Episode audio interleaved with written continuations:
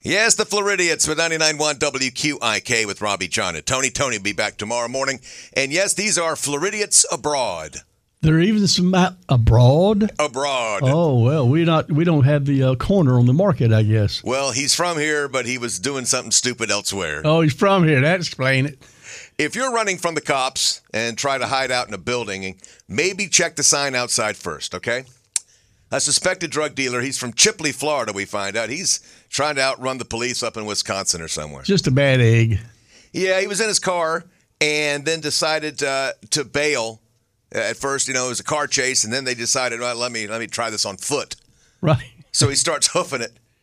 They were right behind him, so he ran right into a random building to hide.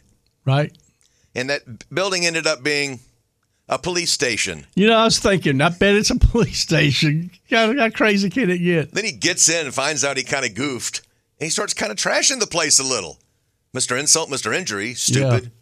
Stupid. Uh, so they had to close down the police station for a few hours, but the best thing ever, they announced on Twitter the next day it was open to the public again for anyone looking to hide from police.